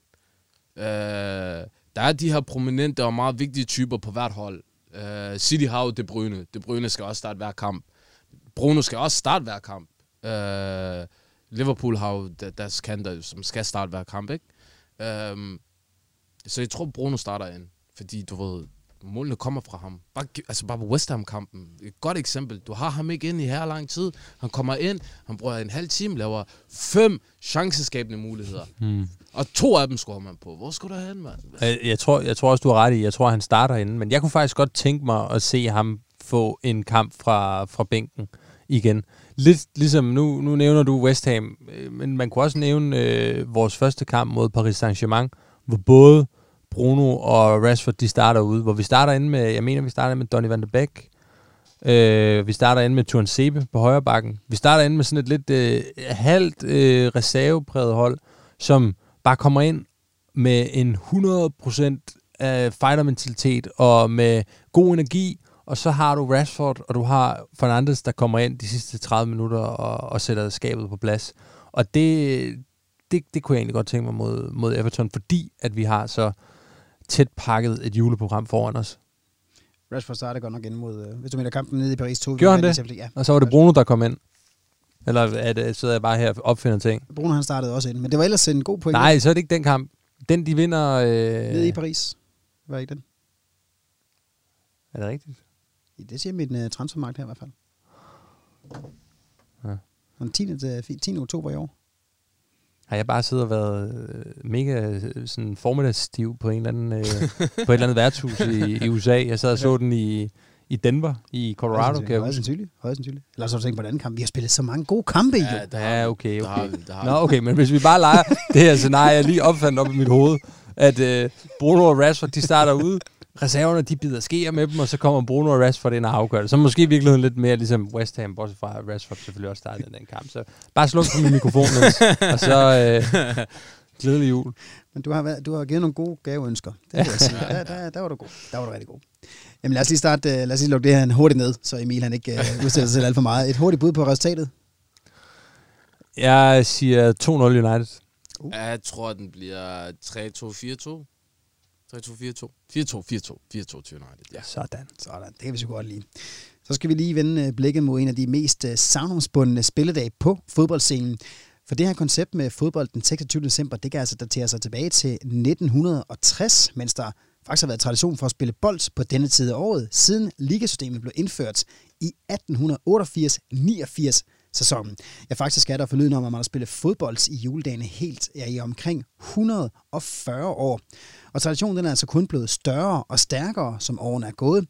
Og nu er det altså ikke kun længere de britisk baserede fans, at øh, anden juledag det er noget særligt. Men hvad betyder Boxing Day egentlig for, for jer? Vi starter med dig, Emil.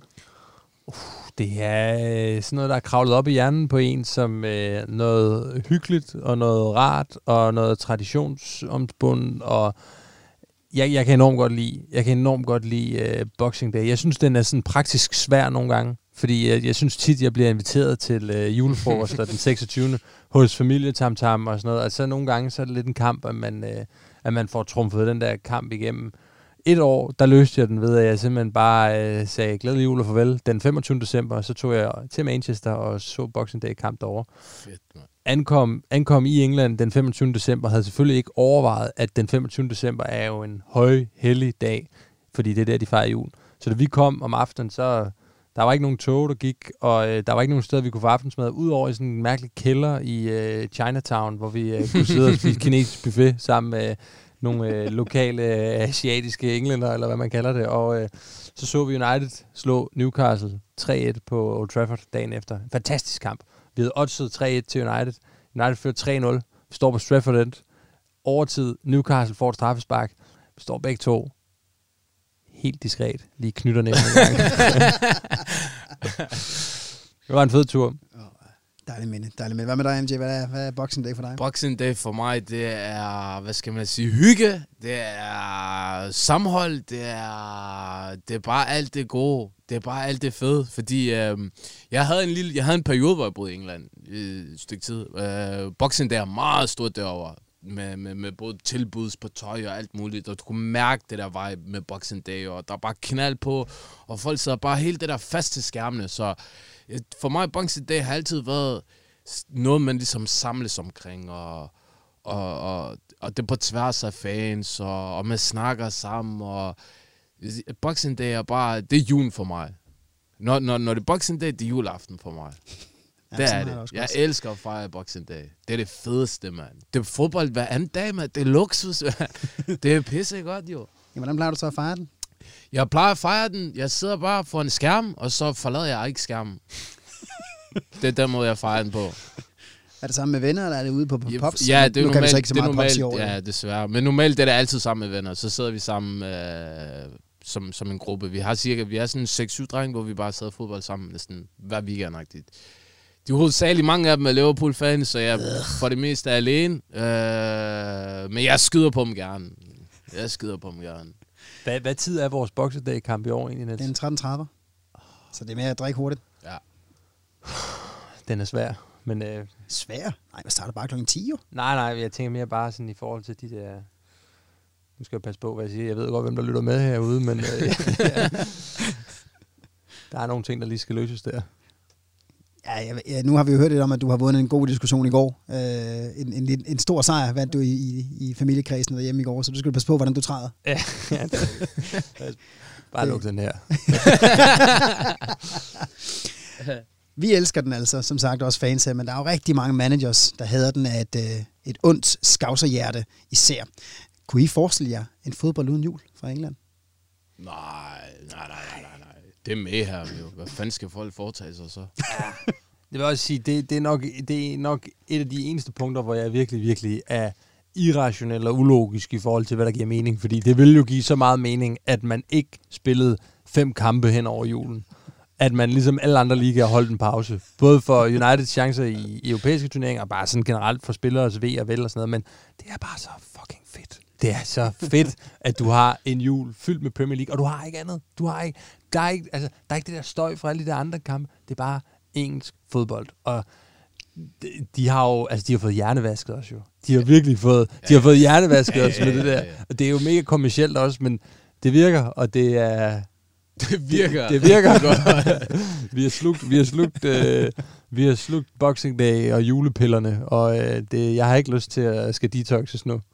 Fandme dig. Heller ikke forløbig, mand. Heller ikke forever. Boxing Day forever. Det er også noget af det her, som vi virkelig har... Altså nu er det endnu værre, fordi vi nemlig ikke engang kan komme på pop og fejre det, men det er noget af det her, vi virkelig har brug for i år. Og jeg tror også, der er så mange englænder, som virkelig har brug for, at Boxing Day, den holdes bare ved. Så det kan godt være, at det kun kan sidde derhjemme, men for fanden, hvor har de brug for det her break i, det, i de tider, som vi lever i for tiden. Så jeg håber bestemt også, at, øh, at alle, der har mulighed for det, der kan mødes derude med, med venner og bekendte, familie, hvad end I har til, sæt jer omkring skærmen, og så se noget god fodbold der den 26. Det er fandme det værd. Og det er noget særligt i år. Det er noget særligt i år, fordi at United faktisk er med. Altså, United er ikke hægtet 12 point efter i, øh, i kampen om, øh, om, om førstepladsen. Vi er, ikke, altså, vi er ikke allerede så håbløst langt bagefter, at vi sidder og drømmer om, åh, hvis vi bare sådan vinder 12 kampe i streg, så kan det være, at vi kommer i top 4. vi, vi er jo faktisk med op nu, og jeg husker altid på, hvad en mand han sagde om det her juleprogram, og det var Sir Alex Ferguson.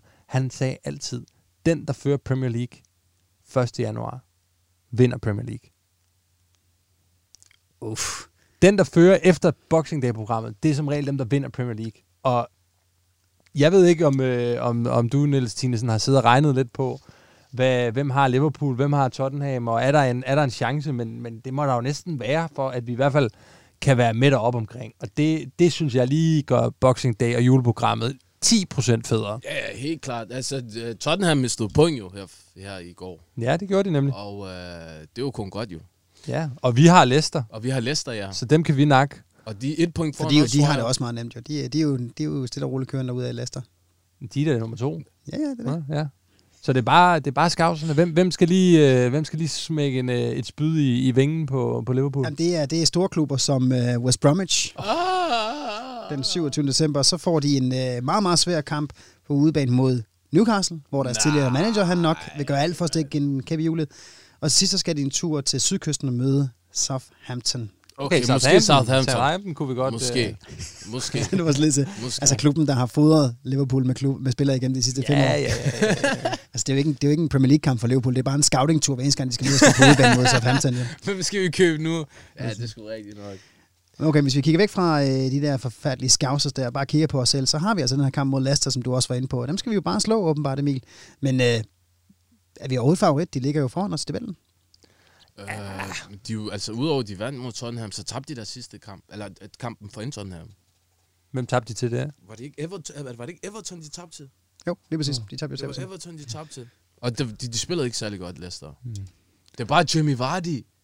Ja. Det er Jamie Vardy og så Madison. De har nogle vigtige spillere. Ej, det er et stærkt hold. Det er et stærkt hold, Leicester. Men det, der taler for, at vi slår dem, det er, sidst vi mødte dem i en kamp, hvor alt var på spil, da vi spillede om at komme i top 4, Lingard!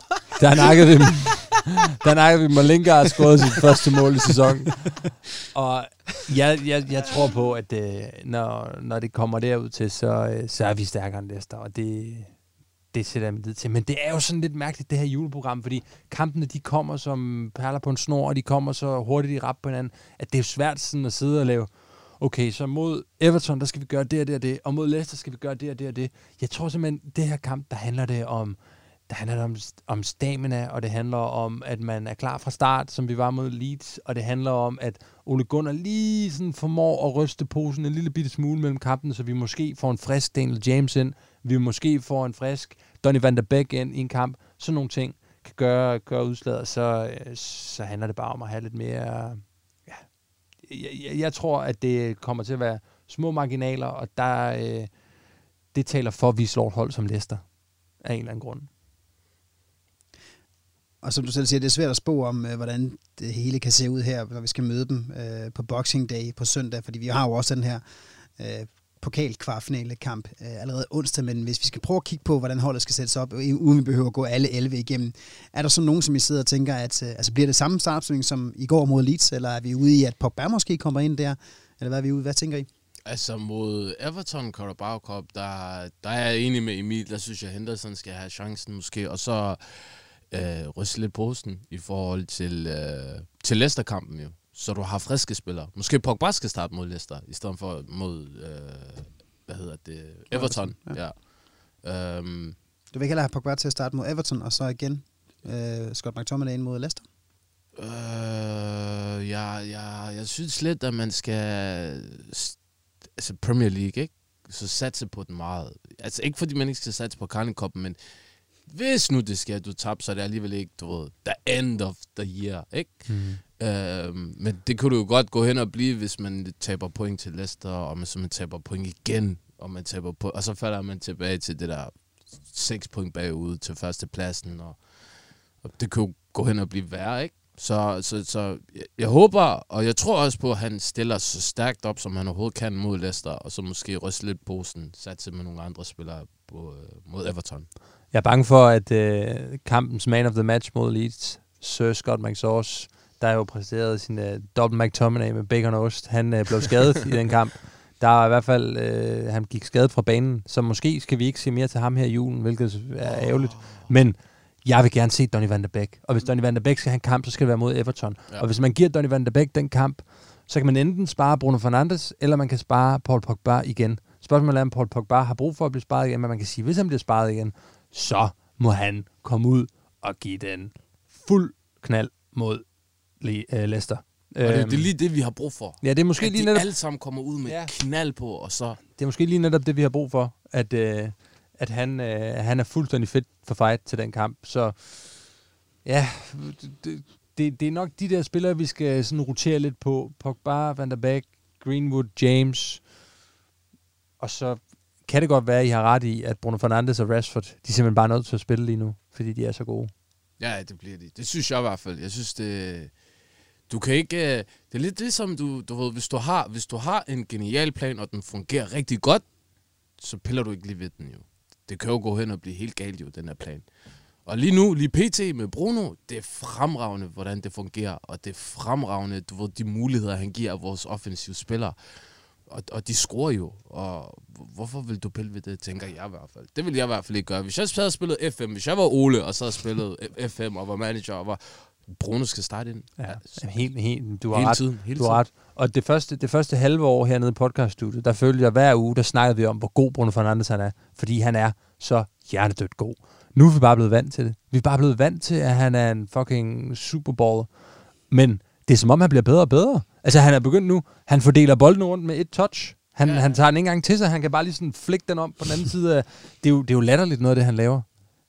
Og hvad er det, jeg synes, der var en stat med, at han har været involveret i, i, i 29 mål i de seneste 26 kampe øh, i Premier League. Altså, han, han udrederer, han udrederer den liga, og det er fantastisk at se, og det er også lidt farligt, fordi at det, vi, vi er fucked, hvis han bliver skadet. Ja, det er rigtigt. Så kan vi godt vinke farvel til Premier League trofæet. Det er rigtigt. Så må vi tage en anden triple, som bare er Europa League og Capital One. Ja. Hvad med vores uh, Nigerian Player of the Year? Idion Igalo. Skal han ikke lige have, have lov til at komme ind og sige farvel, inden hans uh, lejeaftale udløber? Jo, hvornår er det, den udløber? Jamen er det ikke her uh, 31. december? Ej. Altså året ude? Du har ret. Han så- skulle næsten have den kamp mod, øh, mod Everton. Åh, oh, undskyld, det er udgangen af januar, undskyld. Ah, Okay, så han kan stadigvæk nå at blive helten på Anfield. Ja, for, oh. for satan, det kunne være Og så skal han have en femårs kontrakt, hvis han gør det. altså, det skal altså 200.000 pund om ugen, jeg er ligeglad. Og han skal kun spille imod Liverpool.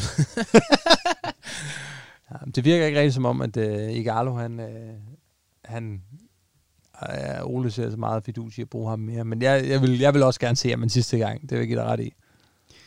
Så skal vi selvfølgelig også lige have et, øh, et bud på resultatet her. Øh, vi behøver ikke komme nogen første målscore, fordi det med at gætte på, hvem der starter ind, det er simpelthen for umuligt for tiden, udover selvfølgelig Bruno og, ja. og Rashford. Så, hvilket må jeg gerne, men hvis vi skal have et bud på resultatet, MJ, hvad siger du? Everton-kampen. Nej, uh, Leicester. Leicester-kampen. Uh, det bliver en meget taktisk kamp. Jeg tror en 2-1'er til United. Okay. 2-1'er til United. Det bliver en meget taktisk kamp. Brendan Rodgers, han, øh, han giver ikke op så let. Nej. Og Jamie Vardy, ham skal man passe på. Han scorer et mål, tror jeg. Jeg tror, han scorer et mål. Så det vil sige, det er, det er Leicester, der kommer foran, og så vinder vi 2-1. Ja, det er standardprocedur. er det ikke det, vi siger? Okay. Nu, MJ, du havde et lidt mere flagrende bud før med Everton, hvor du sagde 3-2, og jeg kom med sådan lidt kedeligt 2 eller 4-2 sagde jeg. Ah, sagde 4-2. 4-2. Han sagde så ja. på 4-2, Jeg sagde ja. 4-2. Okay, jamen så, øh, så finder jeg det gode julehumør frem her. Så siger jeg 4-1. 4-1 over Leicester. Og jeg kan ikke forklare, Wow. hvorfor, men øh, det, det bliver mit bud på kampens resultat. Hold da kæft. Det er fandme et Det par... vil jeg gerne have. Det Ja, den tager vi gerne. Det Ja, tager den tager jeg også, ja. En 4-2 sejr ud over Everton, og en Og en 4 sejr 4-1. ud over Leicester. Så er der Wow, det er 8 mål på to kampe. Ja. Ja, Jingle bells. Det, det, er, det, er, det er 14 mål på tre kampe, hvis vi lige kommer op på det. Det kunne være... Wow, fantastisk, mand. Det var fandme lækkert. Jamen, øh, så har vi kun lige et sidste punkt tilbage, og det er jo den del af udsendelsen, hvor jeg giver mine gæster fri taletid i et par minutters tid, hvis de altså har noget på hjertet, de gerne vil af med. Det kan være et surt opstød, noget pudsigt, de har tænkt over, eller en opfordring om at ændre syn eller indstilling til, ja, hvad end det så må det være. Der er altså frisk slag på samtlige samtalehylder, dog skal det lige have en fodboldmæssig relevans. Og MJ, vil du ikke have lov til at starte med din medbragt pointe? Jo, men min medbragte pointe, det er vores højreback. Uh, jeg har været sådan der... Jeg, jeg synes, han er fantastisk, og jeg vil ikke bytte ham ud med nogen, men jeg synes, siden Leipzig-kampen, så har andre hold fundet ud af, hvad hans svaghed er. Og de bliver ved med at spille på det. Og jeg ved ikke, hvorfor vi ikke gør noget ved det. Altså, det, bolden ligesom i, i Leeds- Leeds-kampen, de gjorde det to gange, hvor han prøvede at hætte op til bolden, men han nåede den ikke. Og i Leipzig-kampen, det blev til et mål, det der. Så jeg synes et eller andet sted, måske hente Dalot tilbage, øh, så der kan være meget mere konkurrence om pladsen. For lige nu, han har ikke nogen konkurrence. Det er kun Wan-Bissaka hele vejen. Ingen andre højrebacks. Så Dalot tilbage, mere plads som højrebakken, og øh, måske det forhøjer hans kvalitet, Wan-Bissaka. Ja, jeg synes jo, jeg synes faktisk, at Wan-Bissaka han også klarer sig rigtig godt i går. Defensivt, offensivt er det, som vi har været inde på et par gange hernede. Der ser det ikke godt nok ud. Så der kunne han måske lære lidt af Dalot, som jo også var rigtig god. Nå. Emil, har du en øh, pointe? Ja, en opfordring til øh, folk, jeg kender, og folk, jeg ikke kender, fra folk fra min nære omgangskreds, der holder med United, og folk, jeg bare læser på kommentarsporet på Facebook inde på Trafford.dk, og det er, lad nu være med at være så sur hele tiden. Prøv nu en gang imellem, når United de er bagud 2-0 mod øh, Southampton og vender det til 3-2, så i stedet for bagefter at ras over, at United kom bagud 2-0 og kom dårligt fra start, så vær glad over, at de lavede det comeback. Når United de er øh, 40% igennem sæsonen og øh, ligger nummer øh, 3 med 5 point op til nummer 1 med en kamp i hånden, så lad os da glæde os over det. I stedet for at hæfte os ved, at de røg ud af Champions League. Prøv at se det positivt i stedet ja. Ja. for. Og det siger jeg ikke kun, jeg siger det ikke kun for min egen skyld, fordi jeg er sådan blevet lidt træt i sulet af at se på folk på sociale medier, der er jo nærmest er klar til at, at afskrive Ole Gunnar, hver gang vi har spillet en dårlig halvleg. Men også, altså, også for, alle, for deres egen skyld, fordi det er specielt her i julen. Altså, tag et glas gløk og øh, glæde jer over, hvordan det går med United. Det, det gør det hele meget sjovere, hvis vi prøver at være lidt mere positive. Den kan jeg rigtig godt lide. Og må jeg ikke også lige øh, skyde ind, at jeg også lige skal pointere, at man selvfølgelig ikke skal være personlig inde på vores øh, kamptråd, hvor vi har andre inde på Old Trafford og vi har desværre oplevet nogen, som har været rigtig, rigtig modbydelige, for nu at sige det rent ud, med folk, der har skrevet personlige beskeder til andre, hvor de har svinet dem til for deres holdninger. Den slags vil vi selvfølgelig ikke se noget som helst af. Så ja, behold det gode julehumør, tag et glas gløk, tag et glas rødvin, tag en småkage, og så nyder det jul, og at vi snart skal ud og vinde to mere kampe på udebane. Så sluttede vi lige med Old Trafford DK-politiet her. det bliver vi sgu nødt til. Ja, vi, må, vi må også gerne have lidt løftet pegefinger i den her glade tid. Jo. Har du ikke en fidus? En fidus? Ja. Jeg har faktisk ikke lige tænkt over nogen medbragt pointe, det må jeg sige. Jo, hvis jeg skal tænke på en medbragt pointe, så tænk på, at vi for en sjældent gang skyld, det var lidt det, som Emil også var inde på, det her med, at vi går altså den bedste tid i, år, i møde på hele året. Der er rent faktisk udsigter til, at vi kan gå en fantastisk forsæson i møde, hvor vi muligvis kan få nogle nye spillere, hvis de har lyttet med til de ønskesedler, vi har. Måske får vi en ny sportsdirektør. Måske kan vi ligge uh, nummer to om bare fire dage med et par point op til førstepladsen, med en kamp i hånden, med udsigten til at skulle møde de forsvarende mestre, vores største rivaler, og førerpladsen om bare, ja det må være en tre års tid, i en kamp, som vel kan nærmest blive sæsonafgørende. Vi går ind til en vanvittig fed tid, en vanvittig spændende tid, og en vanvittig stor tid. Hvor mange af os har ikke siddet og kunne håbe på det her de sidste 5, 6, 7, 8 år. Det er simpelthen fremragende endelig at være tilbage hernede igen. Jeg kan personligt ikke huske, hvornår jeg har glædet mig så meget til at komme ned og snakke i et podcaststudie, som jeg rent faktisk har gjort mig den her morgen her, fordi vi havde to fantastiske kampe at se tilbage på. En comeback sejr endnu en gang, og så en ydmygelse af en af vores største rivaler. Første gang i 16 år, vi møder dem i ligaen, så rundbarberer vi de sheepshackers for nede af, af, af motorvejen der. Det er eddermame fedt. Det kan ikke blive andet end en god jul. Det tror jeg bare alligevel sidste. Dø, dø, dø, dø, dø. Scott McTominay. Kæmpe fornøjelse. To, to pointer fra Emil. Den fik han lov til at få. Ligesom han fik et halvt point i quizzen, som gav ham sejren. Det var det sidste for den podcast. Jeg vil slutte af med at sige mange tak for besøget, Emil og MJ. En tak skal, tak. en tak skal selvfølgelig også lyde til quizmaster Arne Madsen, som var inspirator til denne udsendelses quiz. Og selvfølgelig en stor thanks mate til alle jer lyttere, som for øvrigt altid er velkommen til at byde ind med spørgsmål eller emner, hvis I ligger inde med noget. Skriv til os enten på Twitter eller Facebook, eller på vores mail via podcast hvor vores podcast indbakke er åben 24-7, 365 også i juledagene. I næste uge er det Selva Elesovic, der er tilbage i værtsstolen. Han forventer at smide en ny podcast på gaden i mellem jul og nytår. Måske en nytår special, måske med Emil som gæst, måske med mig som gæst. Hvem ved? Lyt med igen i næste uge. Men indtil da, der er det Niels Tinesen, der siger tak for jeres tid. På genhør. Rigtig glædelig jul. Og selvfølgelig, Come on United! Yes. Fuck, det er fedt. Ej,